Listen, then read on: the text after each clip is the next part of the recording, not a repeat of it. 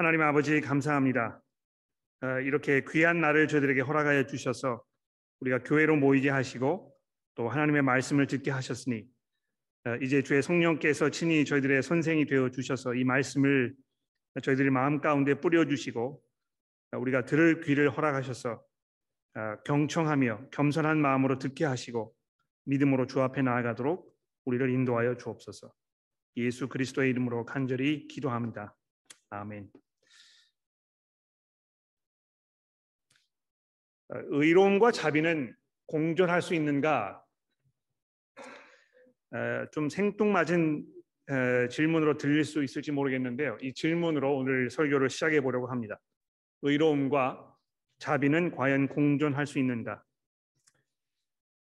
우리 그리스도인들에게는 이 질문이 너무 뻔한 질문처럼 들릴 수 있습니다. 성경이 하나님을 소개하면서 하나님께서 의로우시지만 또한 자비로운 분이라고 분명하게 말씀하고 있고 또 이런 성경의 증언에 우리가 매우 익숙해져 있기 때문에 아, 이것이 뭐 그렇게 별로 대수롭지 않게 들릴 수 있다는 것입니다.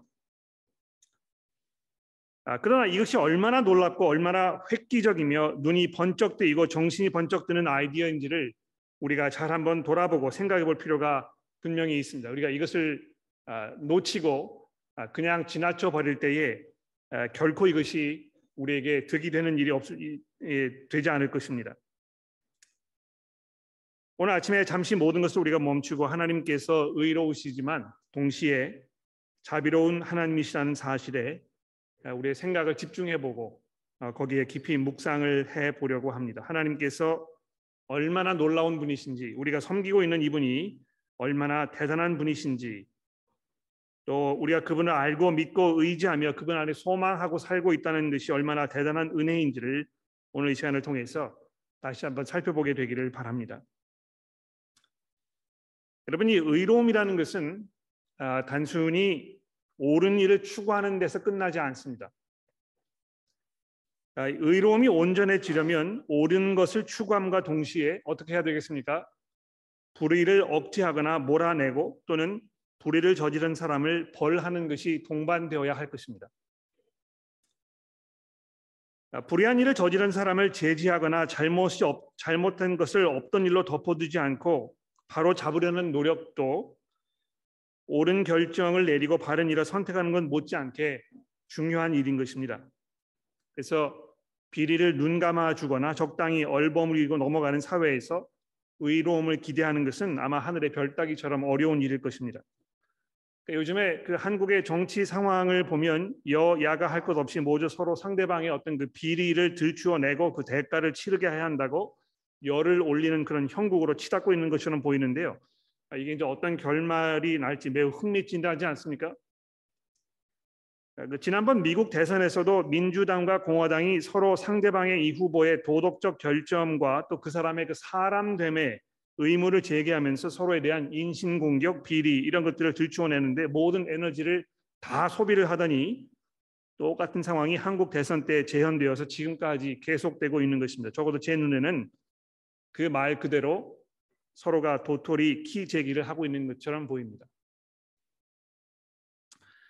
아, 물론 그런 일이 벌어질 수 없겠습니다만 이런 상황에서 여야가 극적으로 합의를 보고 나서 아, 서로의 과거를 더 이상 묻지 말고 서로에게 관용을 베풀고 관대한 마음으로 없었던 일로 하자 이렇게 선언문을 발표했다고 한번 가상을 해, 상상해 보십시오. 아, 아마도 모든 정치인들이 온 국민으로부터 문매를 맞고 쫓겨나거나 온 나라가 그야말로 걷잡을 수 없는 혼란 속으로 빠져들게 될 것입니다. 그러지 않아도 정치인들의 그 비리에 치를 떨고 있는데 서로가 모든 것을 다 없었던 일로 하자고 협의를 하면서 그야말로 비리와 부정 부패가 난무하는 무질서의 장이 되어버리지 않겠습니까? 적어도 이 세상에서는 아, 또 한국의 이 정치 생태계에서는 의로움과 자비가 공존하는 것이 불가능한 것처럼 보입니다.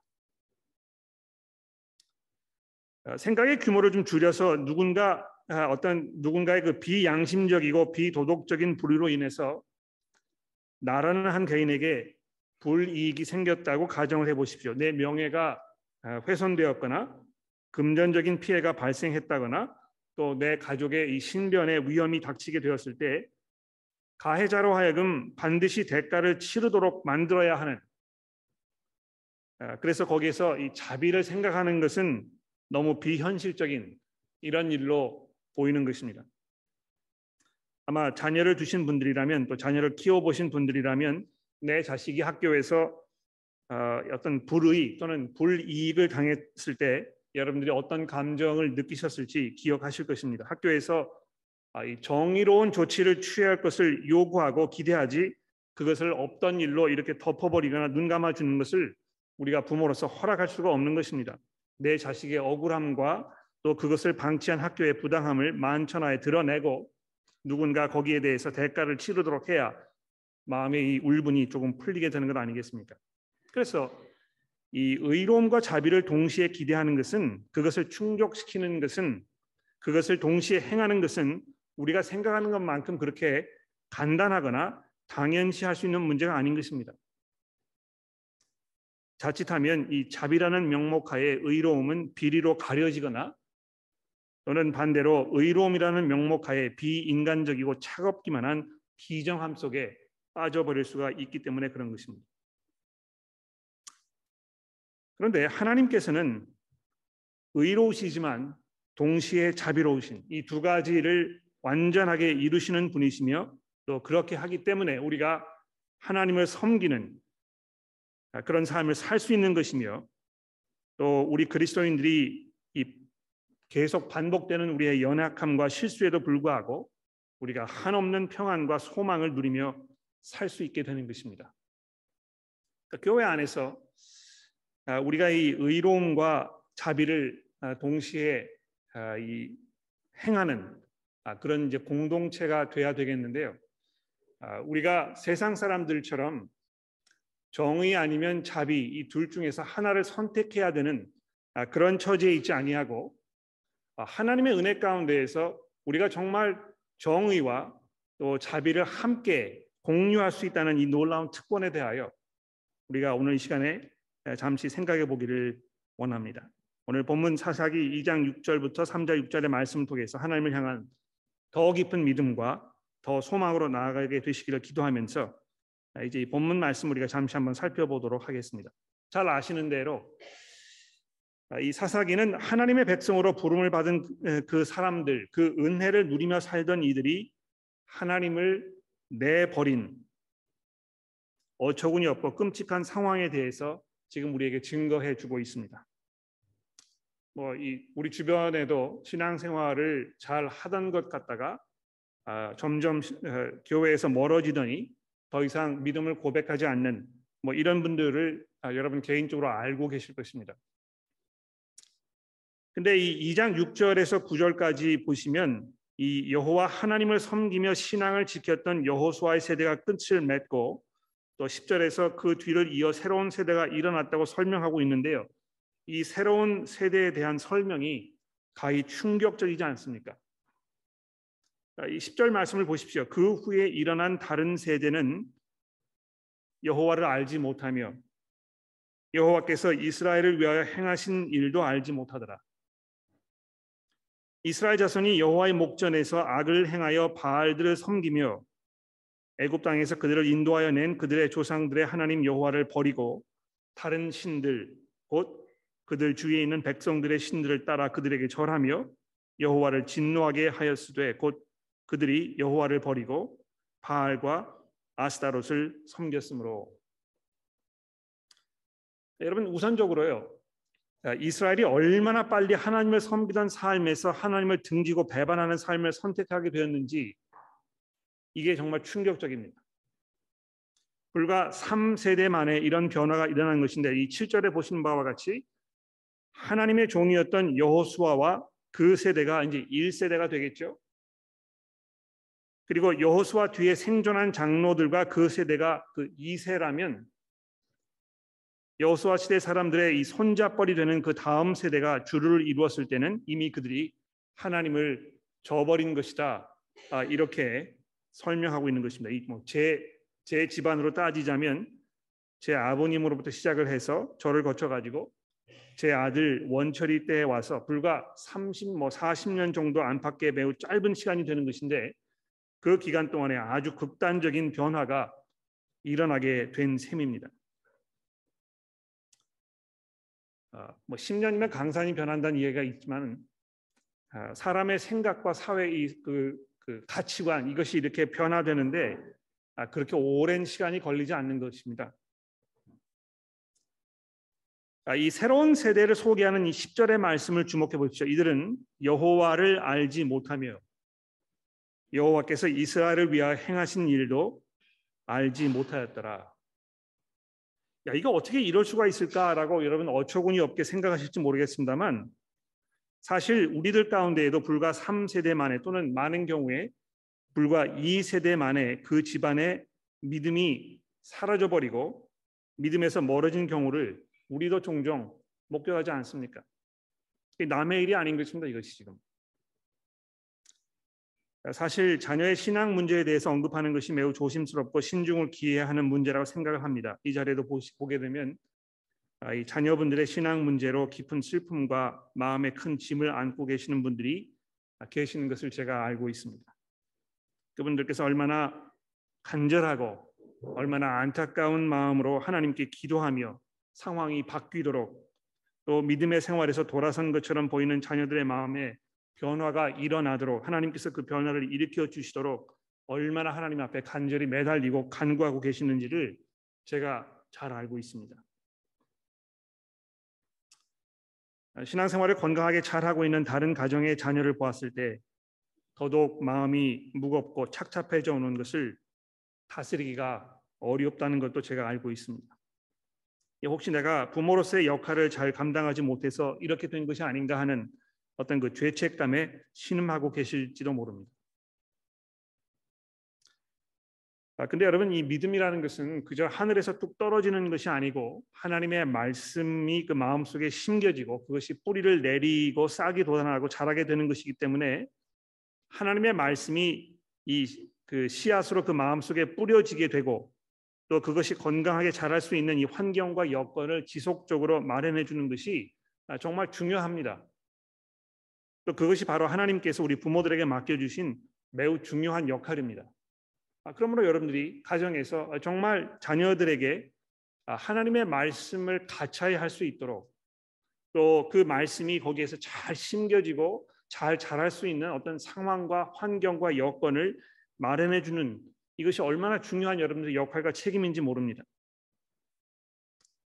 그러나 동시에 그 말씀의 씨앗이 열매를 맺는 것은 오직 그저 이 주변의 환경이 잘 마련되어 있다고 해서 자연적으로 일어나는 것은 아닙니다. 왜냐하면 그것이 하나님의 그 손에 달려 있다는 있기 때문에 그런 것입니다.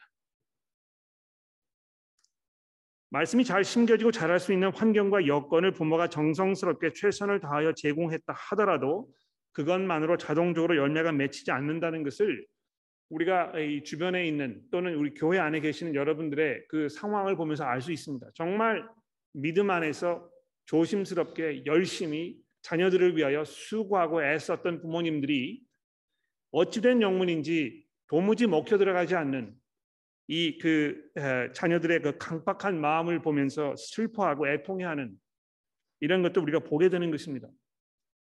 성령께서 아, 정말 이 자녀들의 마음 가운데 찾아오셔서 그 뿌려지는 말씀을 자라게 하시고 열매를 맺도록 우리가 간구해야 될 텐데요. 아, 여러분 포기하지 마시고 끝까지 하나님 앞에 기도하시기를 바랍니다. 아, 저도 여러분들 위해서 여러분들의 자녀들 위해서 쉬지 않고 기도하고 있다는 것을 기억하십시오.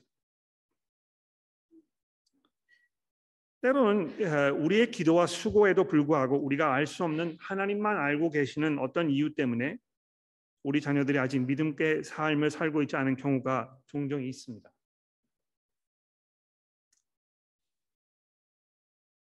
아, 그런데 아, 하나님께서 그들의 마음을 움직이시 움직이셔야만 이 변화가 일어난다는 것을 우리가 기억하면서 우리가 정말 기도하는 일에 또 포기하지 않고 우리가 부모로서 경건한 삶을 살며 아, 믿음의 이 복된 삶이 얼마나 훌륭한 것인가 몸소 체험으로 아, 본을 보이는 삶을 사는 것이 우리가 해야 할 중요한 일일 것입니다. 근데 여러분이 오늘 본문에 등장하는 이 세대는 도대체 무슨 영문일까요? 왜 이렇게 된 것인지 우리가 질문하지 않을 수 없습니다. 어, 한때 그 한국의 일본 과거사 왜곡 또는 부정 이런 것으로 인해서 아, 한 일제 그 제품 불매 운동이 아주 막 불불 듯이 일어났던 때가 있었는데요. 아, 그때 굉장히 유행했던 문구가 하나 있습니다. 역사를 잊은 민족에게 미래는 없다. 아주 그 그럴 듯한 아, 그런 문구가 있었는데 요즘은 뭐 잘 그렇게 들리지 않는 것 같아요. 과거의 뼈아픈 경험을 되새기지 않으면 배움이 없고 진전이 없다. 뭐 그런 의미로 아마 아, 아, 이해될 거라고 생각이 되고요. 또는 어떤 그 민족적 정신이나 가치관을 상실하면 그 민족이 이제 곧 망하게 된다는 어떤 그 민족주의적 구호로 들리기도 합니다. 근데 적어도 이스라엘에게 있어서 이 말은 사실이었습니다. 하나님께서 그 크신 능력으로 그들을 애굽에서 구원해 내시고 그들을 불러 모으시면서 그들에게 자신을 계시하시고 그들과 특별한 관계를 맺으시고 자기의 백성으로 삼으셨다는 이 사실 속에서 이스라엘은 자신들의 그 존재 이유와 가치를 찾고 이해할 수 있었던 것입니다. 내가 왜 살고 있는 것인가? 어, 하나님께서 자기들을 위해서 뭘 하셨는지를 생각해내게 되면 자기가 지금 왜 이 땅에 살아야 하는지 살면서 해야 할 일이 무엇인지를 아주 선명하게 분명하게 깨닫고 이해할 수 있었다는 것입니다. 아주 분명한 삶의 목적 의식이 이 하나님께서 하셨던 그들을 위하여 하셨던 그 일 속에 분명하게 담겨 있었기 때문에 그것을 잊지 말라고 그래서 자손들에게 가르치고 설명하고 이거를 반복적으로 확인하고 그 안에 사는 삶의 그 복된 삶에 대해서 너희들이 스스로 보여 이 그 본을 보이라고 하나님께서 누누이 이스라엘 백성들을 통해서 말씀하셨던 것입니다. 바로 이것이 하나님의 의도 아니었습니까? 하나님과 올바른 관계를 맺고 살 때에 그 속에 얼마나 큰 축복이 있는 것인지 그것이 얼마나 복된 삶인지 이것을 세상에 보여주시려고 하나님께서 이스라엘을 불러내셨다는 것입니다. 이스라엘에게 율법을 주셔서 그것을 지키고 살게 하시면서 하나님과의 올바른 관계 속에 사는 것이 구체적으로 어떤 것인지를 시범을 보이도록 하심으로 인하여 결국에는 이스라엘 백성들뿐만이 아니고 주변에는 모든 국가들이 이 하나님과 올바른 관계 속에 있는 그 복된 삶을 보고 배울 수 있도록 아주 특별한 역할을 이들에게 맡겼는데도 불구하고 이 새로운 세대가 그것을 다 잊어버렸다고 오늘 본문이 이야기하고 있습니다. 여러분 이 그 10절에서 13절을 이렇게 쭉 보시면 얼마나 적나라하게 이 참담한 상황을 설명하고 있는지 우리가 주목해 보게 됩니다. 그냥 간략하게 이스라엘이 우상 숭배의 죄를 범하였다 이렇게 기록을 했었어도 그 상황에 대한 충분한 증언이 되었을 것입니다. 그런데 그렇게 하지 아니하고 어떻게 되어 있습니까? 11절에 보십시오. 이스라엘 자손이 여호와의 목전에서 악을 행하여 바알들을 섬기며 애굽 땅에서 그들을 인도하여 내신 그들의 조상 하나님 여호와를 버리고 다른 신들 곧 그들 주위에 있는 백성들의 신을 따라 그들에게 절하여 여호와를 진노하게 하셨으되 곧 그들이 여호와를 버리고 바알과 아스타롯을 섬겼으므로 이게 이제 그 계속 같은 이야기를 반복하고 있는 거예요. 그렇죠? 한 번도 아니고 두 번도 아니고 세 번, 네 번씩 계속해서 이들이 하나님을 버렸다는 것, 바알을 섬겼다는 것, 하나님을 배반하였다는 것 이런 식으로 강조해서 이야기하고 있는 것입니다. 아마 어떤 그 끔찍한 상황을 강조하기 위해서 이렇게 상세하게 적었을 수도 있을 것이고 또는 그 충격의 여운이 계속되는 것을 표현하는 그 방법일 수도 있을 것입니다. 얼마나 이것이 충격적이었으면 여기서 주목할 두 가지 사실이 있는데요. 첫째는 이들이 하나님 여호와를 버린 후에 무신론자가 되지 않았다는 것입니다. 오히려 하나님을 대신할 다른 신들을 찾았다는 것이고요. 둘째로 주목할 것은 하나님을 저버렸다는 것과 악을 행하였다는 표현이 동시에 사용되고 있다는 점입니다. 이 두 번째 사실부터 한번 생각을 해볼까요? 하나님 대신 바알을 섬긴 것이 이스라엘이 행한 악이라 이렇게 이제 읽혀질 수도 있겠습니다만 하나님을 버린 결과가 결과적으로 비도덕적이고 비윤리적인 삶을 가져왔다는 의미로 보여지기도 합니다. 예. 그러니까 아, 이스라엘이 행한 악이 무엇인가 여호와를 버린 것 물론 그것이 분명한 악일 것입니다. 아, 그런데 여호와를 버림으로 인하여 그들의 삶이 비도덕적이고 비윤리적인 반 하나님적인 이런 모습으로 전락하였다는 것을 이 본문이 의미하고 있다고 생각이 됩니다. 사실 인간이 하나님을 등졌을 때 하나님으로부터 독립을 선언하였을 때 인간이 과연 자체적으로 도덕적인 삶을 살 수 있겠는가 하는 이 굉장히 중대한 질문이 던져지겠죠. 여러분 가능하다고 생각하십니까? 하나님을 알지 못할 때에 과연 인간이 그 상태로 이 세상에서 도덕적이고 윤리적인 삶을 살아갈 수 있겠는가? 17세기와 아, 18세기 계몽주의 사상가들이 인간이 교회를 통해 강요되어 온 하나님의 명령에 더 이상 굴복하지 말고 인간 스스로 도덕적 가치를 결정하는 주체가 되어야 한다고 주장해 왔습니다.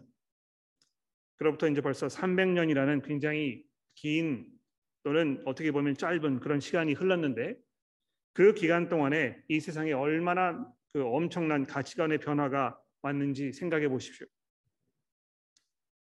특히 20세기에 들어오면서 소위 말하는 이 성의 혁명, 이 sexual revolution 이런 걸 통해서 혼전 성교의 이 보편화, 낙태의 합법화, 이혼 사유의 간소화, 동성 간의 결혼 합법화 등이 이루어졌습니다만 이러한 변화가 사람의 삶을 보다 풍요롭고 윤택하게 변화시켰기는커녕 오히려 이런 변화들로 인해서 특히 여성들에게 더 큰 고통이 찾아오는 이런 불행이 초래되지 않았습니까? 하나님을 버렸을 때 인간의 삶은 모든 불의와 추악과 탐욕과 악의와 살의와 식인과 분쟁과 악독으로 가득 채워질 수밖에 없게 되어 있는 것입니다. 어, 세상에서 어, 뭐이 그 공산주의와 같은 유물론 사상에 에, 깊이 빠져 있던 그 나라들 속에서 자행되었던 이 끔찍한 학살이라든지 아, 이 어떤 그 인권 유린이라든지 이런 것들을 생각해 보십시오. 이스라엘도 하나님을 저버리고 가나안 사람들의 신 바알을 섬기게 되자 그들의 삶이 문란해지고 탐욕으로 가득 차서 하나님 앞에 온갖 악을 행하는 모습으로 전락하게 되고 마는 것인데요. 이스라엘의 삶이 그러했던 것처럼 우리도 하나님을 등지고 살 때 그런 모습에서 결코 자유롭지 못한 것입니다. 어, 제가 아는 한 분이 그 시드니에서 이제 뭐 가장 부유하다고 아, 이렇게 그 발표되는 노쇼 한 지역에 학교에 교목으로 계신 분이 있습니다. 아, 그분이 그 학교에 이제 다니는 학생들의 부모를 부모님들을 굉장히 많이 개인적으로 알고 계시는데 뭐 그럴 수밖에 없겠죠. 학교에 교목으로 있으면 그 학생들의 삶에 얼마나 깊이 관여하게 되고 또 그 가정에서 어떤 일들이 벌어지는지에 대해서 누구보다 잘 알게 되지 않겠습니까? 어떤 그 물질적인 풍요 속에서 어, 하나님과 정말 적대적으로 등을 지고 살던 이 사람들의 삶이 겉으로 보기에는 멀쩡한 것처럼 보이고 아주 풍요롭게 보이게 되어 있, 습니다 많은 사람들이 거기 가서 살고 싶어 하고 또 그런 그 풍요로움을 누리고 싶어 하는 그런 욕심 가운데 살고 있는데요. 이 친구 목사님께서 하시는 그 말씀 들어보면 거기에 살고 있는 그 사람들이 얼마나 정신적으로 윤리적으로 타락하고 피폐하고 처참하게 비참한 외롭고 어지러운 이런 삶을 살고 있는지에 대해서 아주 충격적으로 목격했다고 어, 저에게 이야기하셨던 것을 제가 기억합니다. 그럴 수밖에 없습니다. 어떻게 보면 놀랍지 않아요. 아, 그래서 여러분 그 성경을 가지고 계시니까는요. 저와 함께 이 시편 106편의 말씀을 좀 잠깐 보시겠습니까? 시편 106편의 말씀인데요. 106편 아, 34절 이하에 있는 말씀을 제가 한번 읽어보도록 하겠습니다. 시편 106편 34편 34절입니다. 시편 106편 34절. 지금 이 가나안에서 이제 이 사사기 시대에 이스라엘 백성들의 이 삶에 대해 말씀하고 있는 것인데 그들은 여호와께 멸하라고 말씀하신 그 이방 민족들을 멸하지 아니하고 그 이방 사람들과 섞여서 그들의 행위를 배우며 그들의 우상을 섬김으로 그것들이 그들에게 올무가 되었도다. 그들이 그들의 자녀를 악귀들에게 희생 제물로 바쳤도다. 무죄한 비, 아, 피, 곧 그들의 자녀들의 피를 흘려 가나안의 우상들에게 제사함으로 그 땅이 더러 피로 더러워졌도다. 그들은 그들의 행위로 더러워지니 그들의 행동이 음탕하도다. 그러므로 여호와께서 자기 백성들에게 맹렬히 노하시며 자기의 유업을 미워하사 그들을 이방 나라들의 손에 넘기심에 그들을 미워하는 자들이 그들을 다스렸도다. 아, 성경이 이 하나님을 등지는 아, 그냥 뭐 하나님을 포기하는 상태만 말하는 것이 아니고 하나님을 포기한 후에 다른 신들을 쫓아 사는 이 삶의 이 피폐함에 대해서 아주 분명하게 증거하고 있다는 것입니다. 제가 그두 가지 주목할 것이 있다고 말씀드렸는데요. 이 첫 번째 이제 주목할 것은 무엇이냐 하면 아, 사람들이 하나님을 버렸을 때 그냥 하나님을 버린 상태로 아무런 신 섬기지 아니하고 무신론자로 살아남아 있지 않다는 것입니다. 하나님께서 사람을 그렇게 만들지 아니하시고요. 참 하나님을 섬기지 아니하면 그, 대, 그 자리에 하나님이 아닌 다른 것을 꼭 대체하도록 이렇게 되어 있습니다. 아, 나는 신을 믿지 않는다 이렇게 이야기하시는 분들이 어, 뭐 많이 계실 수 있, 습니다만 아, 실제로 이제 그 아, 인구 조사를 지난번에 했을 때 거기 나온 결과를 보게 되면 아, 자기가 무신론자라고 아주 이제 공개적으로 표현하시는 아, 이 표기를 하신 분들의 그 퍼센티지가 약 한 15% 정도 아, 더 늘어났다고 이렇게 이 발표가 있었습니다. 마치 사람들이 이제 더 이상 그 어떤 영적인 세계 또 이 어떤 영혼의 세계 이런 것을 믿지 않는 그래서 정말 철저하게 어떤 그 유물론적인 세계관을 가지고 살고 있는 것처럼 보입니다만 적어도 성경이 우리에게 이야기하고 있는 그 평가는 무엇입니까? 참 되신 하나님을 하나님으로 섬기지 않게 되면 그 하나님 대신에 다른 것을 섬김의 대상으로 정해놓고 거기에 이 목숨을 거는 삶을 살게 되어 있다는 것입니다.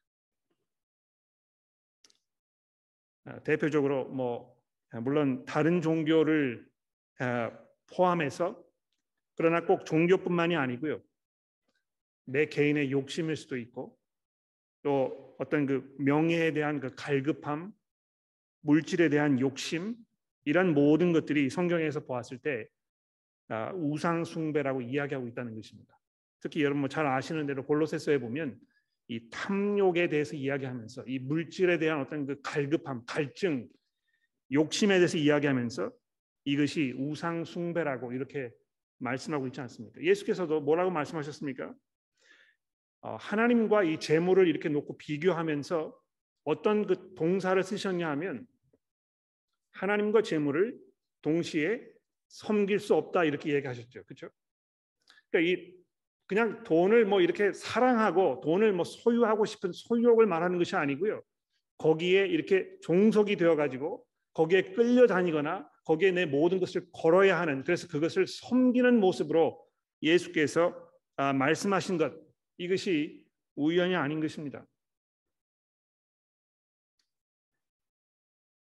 어떤 사람들은 과학을 맹신함으로 어떤 사람들은 인간의 이성을 맹신함으로 어떤 사람들은 인간의 쾌락을 맹신함으로 참되신 하나님을 거짓 신으로 대체하는 이런 그 결정을 내렸는데요. 그 결과가 아까도 말씀드렸듯이 참혹한 처참한 피폐한 이런 그 삶을 우리 인간들에게 가져오게 된 것입니다. 하나님께서 이스라엘 백성들의 이러한 그 어, 타락함, 그들의 그 변절 이런 걸 보시면서 어떻게 하셨다고요? 아, 이그 그들의 그 결정에 대해서 이 저자가 아주 충격적으로 이렇게 설명하고 있다면 거기에 못지않게 그들의 그런 그 타락함에 대해서 하나님께서 취하셨던 조치마저도 정말 충격적으로 우리에게 설명이 되고 있습니다. 14절 말씀을 보십시오. 여호와께서 이스라엘에게 진노하사 노력하는 자들의 손에 넘겨주사 그들이 노력을 당하게 하시며 또 주위에 있는 모든 대적들의 손에 팔아 넘기심에 그들이 다시는 대적을 당하지 못하게 하셨으며 그들이 어디로 가든지 여호와의 손이 그들에게 재앙을 내리시니 곧 여호와께서 말씀하신 것 같고 여호와께서 그들에게 맹세하신 것 같아서 그들의 괴로움이 심하였더라.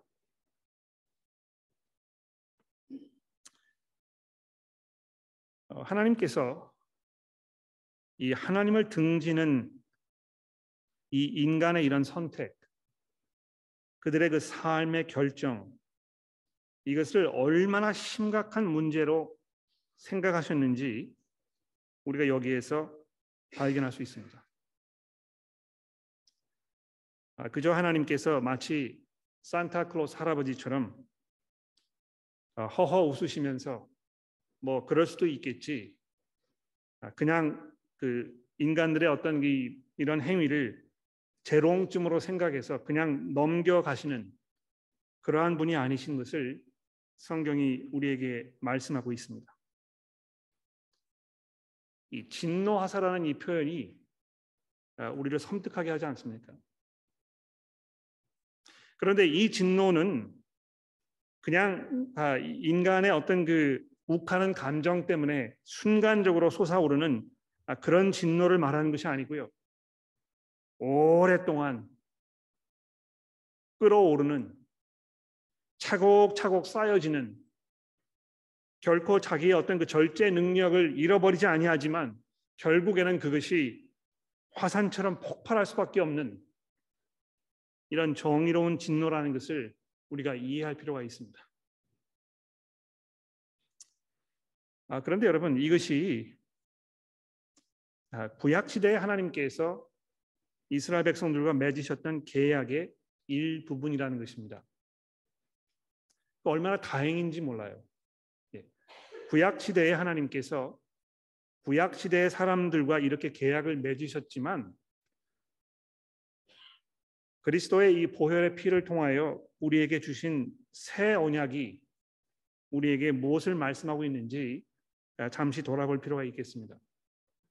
물론 신약 성경에서 분명히 아, 예수 그리스도를 구주로 영접한 후에 아, 시간이 지나서 아, 그리스도를 부인하거나 또 그리스도 이외에 다른 것을 찾으려고 노력하거나 했을 때에 더 이상 그 죄를 사해 줄 수 있는 어떤 다른 방법이 없다는 사실을 이야기하면서 그것이 얼마나 위험한 일인지에 대하여 우리에게 분명히 경고하고 있습니다. 또 신실한 모습으로 살아가지 아니하고 어, 계속해서 세상과 타협하는 삶을 살았을 때에 우리에게 분명한 어떤 그 대가를 치러야 하는 어떤 돌이킬 수 없는 지경에까지 갈 수 있는 그 위험성에 대하여 성경이 분명히 우리에게 경고하고 있는 것입니다. 아, 근데 적어도 제가 봤을 때는요. 이 구약 성경에서 하나님께서 이스라엘 백성들과 맺으셨던 이 계약과 그 계약의 그 성질과 예수 그리스도의 보혈을 통하여 성령의 능력으로 인치심을 받았던 이 하나님의 백성들의 삶을 비교해 보았을 때 이 분명한 차이점이 있다는 것입니다. 어떤 면에서 이 구약에서 맺으셨던 이 계약이 이룰 수 없었던 어떤 그 완전한 상태를 신약에 들어와서 성령의 능력으로 인하여 여러분과 저의 삶을 통해서 이 하나님의 그 은혜가 끊어질 수 없는 이런 상황으로 나아가도록 하나님께서 우리를 붙들고 계신다는 것입니다. 여러분이 얼마나 큰 그 다행인지 모릅니다. 여러분 여러분과 제가요 이 구약 시대에 살지 아니하고 십자가 사건 이후에 예, 지금 이 신약의 시대에서 성령의 은혜 가운데 복음의 시대에 살고 있다는 이것이 얼마나 놀라운 은혜인지 모릅니다. 내가 세상 끝날까지 너희와 함께 하겠다는 이 그리스도의 약속이 여러분과 저의 삶을 붙들고 있는 것입니다. 성령의 인치심을 받았으므로 이제 여러분과 저는 어떤 그 불가항력적인 하나님의 은혜 안에 있다고 어, 떤 그 신학자들이 이야기했습니다. 굉장히 중요한 이야기인 것 같아요. 이 불가항력적이다.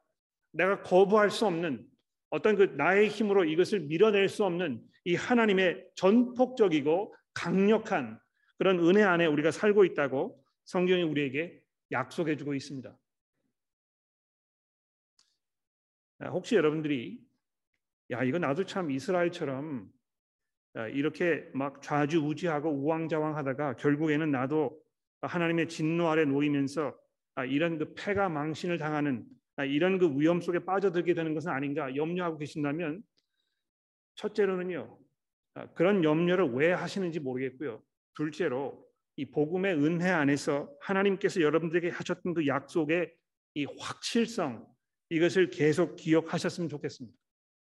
그리스도께서 여러분들을 위하여 죽으셨으며 그 피의 그 보혈의 능력으로 말미암아 우리가 영원히 하나님의 인치신 바 되었다는 이 하나님의 약속을 우리가 기억해야 할 것입니다. 마지막으로 오늘 본문 속에서 이 자비로우신 하나님의 그 모습에 대하여 우리가 발견하게 됩니다. 아마 여러분과 제가 하나님이었으면 이들의 이러한 그 패역함, 그들의 그 무례함, 이들의 이 어리석음, 이 오만 방자함, 이들의 이 불신앙 이런 것을 이렇게 오랫동안 참고 인내하면서 아, 그들에게 기회를 주지 않았을 것입니다. 우리 자녀들도 아, 부모의 기대를 저버리고 계속해서 속을 썩이거나 문제를 일으키게 되면 아, 폭발하지 않습니까? 너 이러려면 집에서 나가. 뭐 이런 이야기를 이제 우리가 순간적으로 하게 되는데요. 하나님께서 어떻게 하셨습니까? 16절에 보십시오. 사사들을 세우사 노략자들의 손에서 그들을 구원하게 하셨, 하셨다는 것입니다. 여호와께서 사사들을 세우셔서 노략자들의 손에서 그들을 구원하게 하셨다. 또 18절에 보십시오. 여호와께서 그들을 위하여 사사들을 세우실 때에는 그 사사와 함께 하셨고 그 사사가 사는 날 동안에는 여호와께서 그들을 대적의 손에서 구원하셨으니 이는 그들이 대적에게 압박과 괴롭게 함을 받아 슬피 부르짖음으로 여호와께서 뜻을 돌이키셨으니까를 여기 이제 그, 그 어, 개혁 개정 성경의 이 18절 말씀 우리가 조금 주목할 필요가 있겠는데 어, 슬피 부르짖음으로 아, 이렇게 이제 좀 over translation 좀 더 과하게 이렇게 번역을 했습니다만 아, 아마 신음하였다 이렇게 이제 하는 게 더 적절하지 않을까 생각해요. 예. 아, 뭐이 하나님께 울부짖으면서 어, 통회의 어떤 기도를 드리고 하나님의 어떤 도움 아, 이런 것을 간청했다는 것이 아니고 아, 정말 그냥 그 자기 에, 처한 이 상황이 억울하고 안타깝고 힘들고 아, 그래서 아, 눈물을 흘리고 신음했다는 것입니다. 아, 아마 그 이 사사기서의 도입 부분에 이스라엘 역사를 이렇게 쭉 포괄적으로 설명하면서 이 부분에서 아, 이들이 하나님께 울부짖었다 이렇게 아, 표현하지 아니하고 괴롭게 함을 받아 이들이 그냥 신음하였다 이런 정도로만 설명해 놓은 이것이 굉장히 의미가 있다고 생각합니다. 물론 우리가 사사기서를 쭉 읽어보게 되면 이스라엘 백성들이 어려움이 생길 때마다 정신을 차린 것처럼 보이고 하나님께 돌아서서 회개의 기도를 드리면서 하나님의 도움을 요청했던 적이 수도 없이 기록이 되어 있습니다.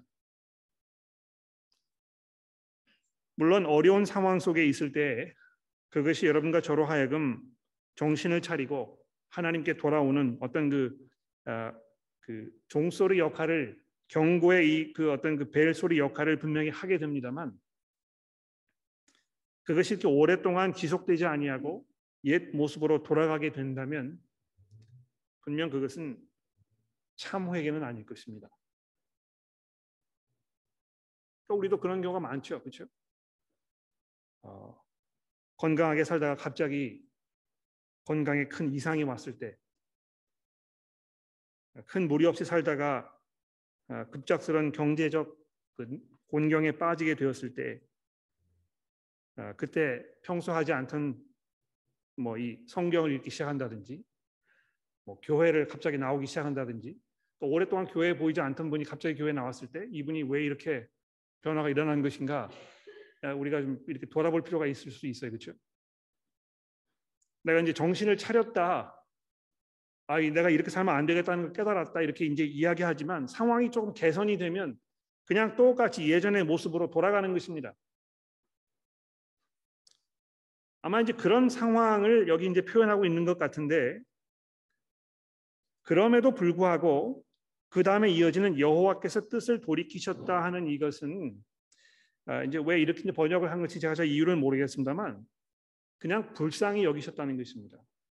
예, 하나님께서 이스라엘 백성들의 이런 그 곤경, 그들의 이 참 절박한 상황, 어떤 면에서는 상황이 좋아지게 되면 예전의 모습으로 돌아갈 것을 뻔히 아는 아, 그런 상황인데도 불구하고 하나님께서 그들을 불쌍히 여기셨다는 것입니다. 아, 저는 그 오늘 본문 말씀 이렇게 쭉 읽으면서 아, 이 18절의 이 말씀이 가장 마음속에 와 닿습니다. 하나님께서 그들을 불쌍히 여기셨다. 바로 이 순간에 하나님의 정의와 하나님의 자비가 공존하게 되는 것입니다. 칼날같이 법을 지켜서 법대로만 행하는 법관이 아니시고 그 법이 요구하는 정의를 넘어서는 그것보다 더 큰 결국은 자비가 승리하는 이 하나님의 왕국의 이 법칙을 생각해 보십시오.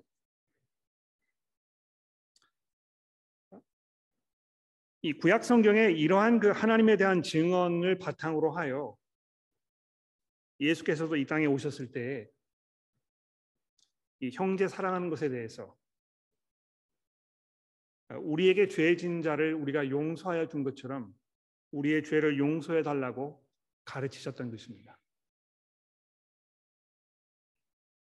너희가 내 눈에 있는 들보는 보지 못하고 어찌하여 형제에 있는 티끌을 빼려고 하느냐 이렇게 이야기하셨을 때 형제 자매들을 향하여 더 큰 자비와 관용을 베풀 것을 우리에게 말씀하셨던 것입니다. 제가 지지난 주에도 이 부분에 대해서 잠깐 말씀드렸습니다만 아, 진리를 사랑하는 사람들이 아, 조금만 잘못하면 그 보일 수 있는 별로 바람직하지 않은 아, 그면 중에 하나는 진리에 대한 헌신으로 인하여 사람에 대한 관용을 잊어버린다는 것입니다. 그러나 예수께서 이 땅에 오셨을 때 하나님의 진리를 선포하시면서 어떻게 하셨습니까? 죄인들을 부르신 것 아닙니까? 하나님의 진리를 선포하시면서 죄인들을 정죄하시고 아, 그들을 심판의 구렁텅이로 몰아넣으신 것이 아니고 하나님의 진리를 선포하심으로 인하여 그들을 향해서 한없는 참음과 오래 인내하심으로 그들에게 관용을 베푸셨던 것입니다.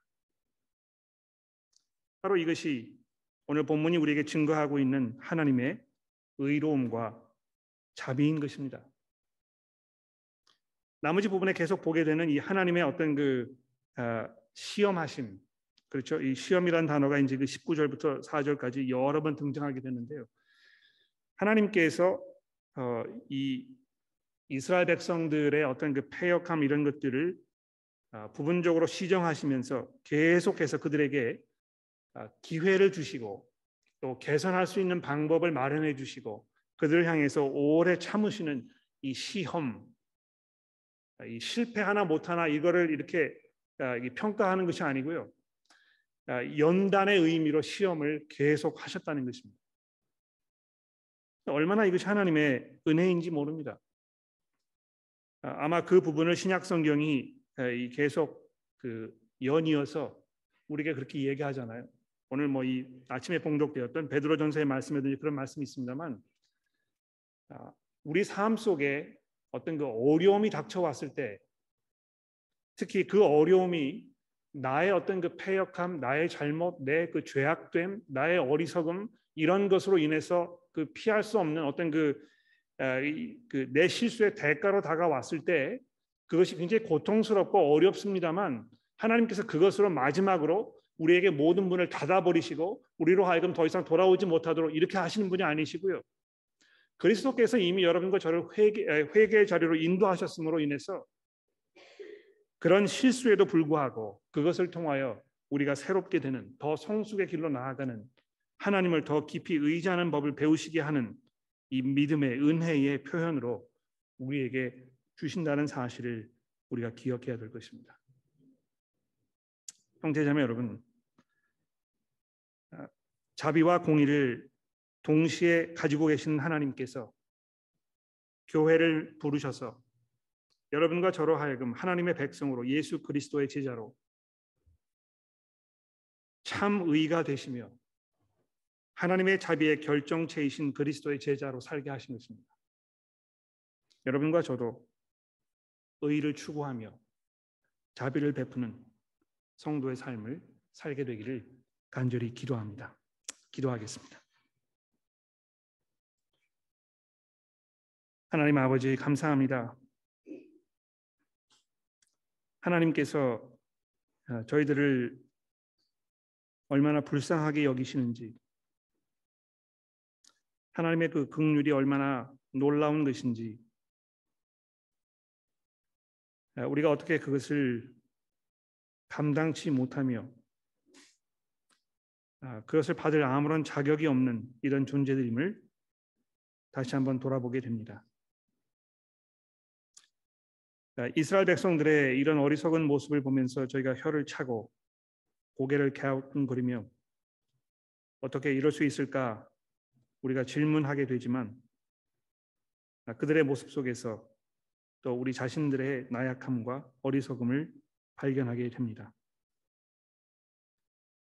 그러나 그리스도께서 이미 저희들 위해 십자가에서 엄청난 대가를 치르심으로 인해 우리가 더 이상 하나님의 진노를 두려워하지 않아도 되는 두려워할 필요가 없는 그 놀라운 은혜의 자리에 나가게 하셨으니 감사합니다.